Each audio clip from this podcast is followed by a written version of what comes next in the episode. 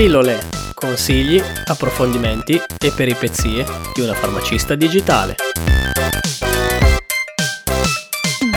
Ciao a tutti e benvenuti in questa puntata speciale di Pillole. Un paio di settimane fa io e Alice abbiamo partecipato al Festival del Podcasting nella categoria Podcast Emergenti. Con noi c'erano all'incirca altri 200 nuovi podcaster. Ciao ragazzi e ciao Manuel, purtroppo non siamo stati estratti ma poco cambia, è stata un'opportunità in più per farsi conoscere. Qualche settimana fa Giulio Gaudiano ha proposto di provare a fare un podcast tutti insieme raccontando i dietro alle quinte, condividendo storie ed esperienze nel fare podcast. Un'idea davvero splendida e soprattutto un modo per conoscerci ancora di più e condividere con voi il nostro viaggio partito il primo novembre dello scorso anno dopo diversi convincimenti da parte di Manuel e soprattutto dopo il festival del podcasting del 2019. Manuel, ti faccio una domanda perché tu sei la persona più adatta per rispondere perché ami il podcasting. Amo il podcasting perché mi tiene compagnia quando programmo e sono al computer. È un modo per sentirsi meno soli ed è diventata parte della mia routine quotidiana. Si ha modo di conoscere sempre nuove realtà e di imparare cose nuove. Il tuo cervello non si ferma mai. Vi dico solo che Manuel ascolta circa 10 ore al giorno di podcast. Io invece non sapevo nemmeno che cosa fosse il podcast. Non mi ha mai attirato più di tanto poter fare un prodotto audio. Ma poi ho scoperto Be My Diary di Rosella Pivanti e lì mi si è aperto un mondo. Era entusiasmante, divertente, raccontava una storia, anzi si raccontava con i suoni, la voce, l'emozione. E da lì l'ispirazione di fare fare un podcast breve, ma che ci fosse ogni settimana, dove si parlava di ciò che amo fare nella mia vita, la farmacista, raccontando aneddoti, informazioni, consigli e condividendo la professione con chi la conosce poco o per chi vuole intraprendere come me questo percorso. La prossima domanda è proprio in tema con le disavventure di Alice. Qual è il momento o il luogo più strano in cui hai ascoltato o registrato un podcast? Questo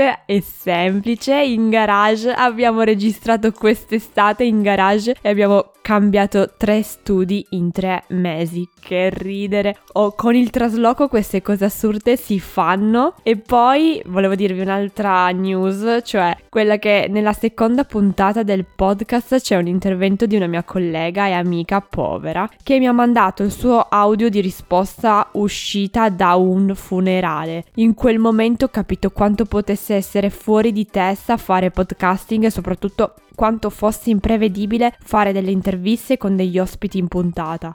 Il posto più strano invece dove ho ascoltato un podcast, ma non penso sia così strano, è sotto la doccia. Ma per te non è troppo strano perché ascolti veramente tutto il giorno, 24 ore su 24 i podcast. Alice, perché pensi che il podcasting sia così speciale rispetto agli altri media?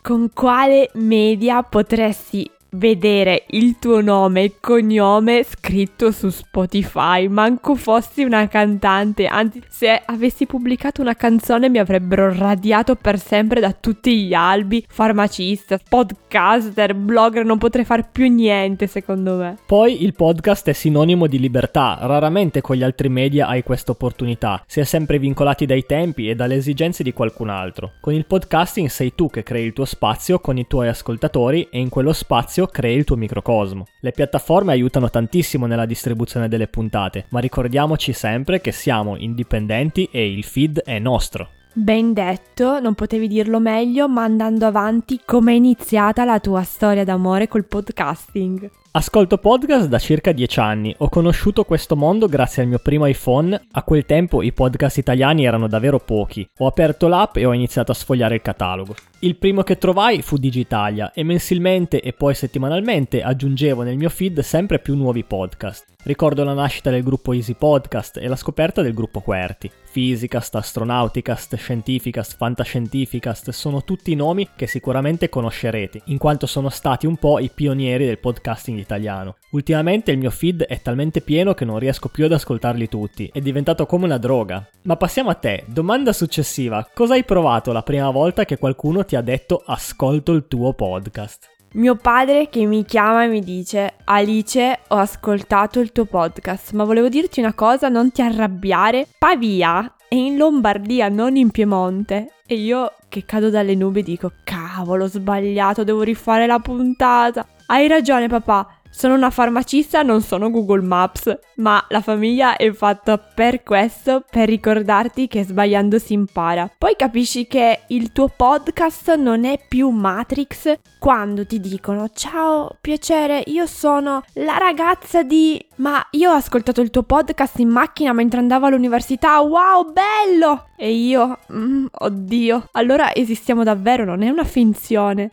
Io invece ho capito che il podcast esisteva quando l'ho aggiunto su Pocketcast ed era in scaletta insieme a Notizia Colazione, Passione Podcast, Power Pizza e tutti gli altri che ascolto. Ho aggiunto alle mie 10 ore di podcast giornaliere altri 10 minuti di pillole settimanali, perché sì, oltre a registrarlo e montarlo me lo riascolto anche. Sì, in effetti è una sensazione strana sentirsi ascoltarsi, ma lo trovo quasi catartico, impari un sacco di cose su te stesso. Infatti io a volte riascolto le puntate per prendere l'ispirazione per la puntata successiva. Come un artista davanti ai suoi quadri, o come faccio io quando dopo aver scritto un bel pezzo di codice sorgente me lo riguardo tutto soddisfatto. Quest'ultima domanda la faccio a te che sei la mente dietro a pillole. In che modo fare podcasting ti ha cambiato la vita? Questa è la risposta più semplice ma anche la più difficile. Per me fare podcasting è come una seduta settimanale con uno psicoterapeuta. Chi è vicino a me lo sa quanto sono una persona ansiosa e sanno anche che durante l'università questo mio lato è peggiorato tantissimo. Ho fatto gli esami talmente di corsa che avevo la mente già proiettata verso il mio primo lavoro, senza nemmeno riuscirmi a godere il presente. L'ansia ti mangia talmente talmente tanto ti mangia dentro e ti porta a correre. Ho sempre voluto migliorare questo mio lato, ma non ho mai capito come farlo realmente. Ho capito quanto fosse brutta l'ansia quando al Festival del Podcasting del 2019, in fila per prendere un panino per pranzo, Alessandro Bari dell'elettricista felice mi fece a sorpresa un'intervista. Dentro di me sono sprofondata due, anzi anche tre o quattro volte e da lì ho capito che non potevo più farmi mangiare dall'ansia, ma dovevo affrontarla e come fare? Esercitandomi e facendo tutto ciò che mi spaventa di più, ovvero parlare in pubblico con più costanza, con una puntata di pillole una dopo l'altra. Ecco perché per me fare podcast è come una seduta da uno psicoterapeuta. Ho un appuntamento fisso con la mia ansia e in un anno di passi in avanti avanti ci sono stati 47 puntate del podcast, compresa questa, 4 interviste. L'ansia c'è sempre, ma forse sta diventando anche un po' mia amica.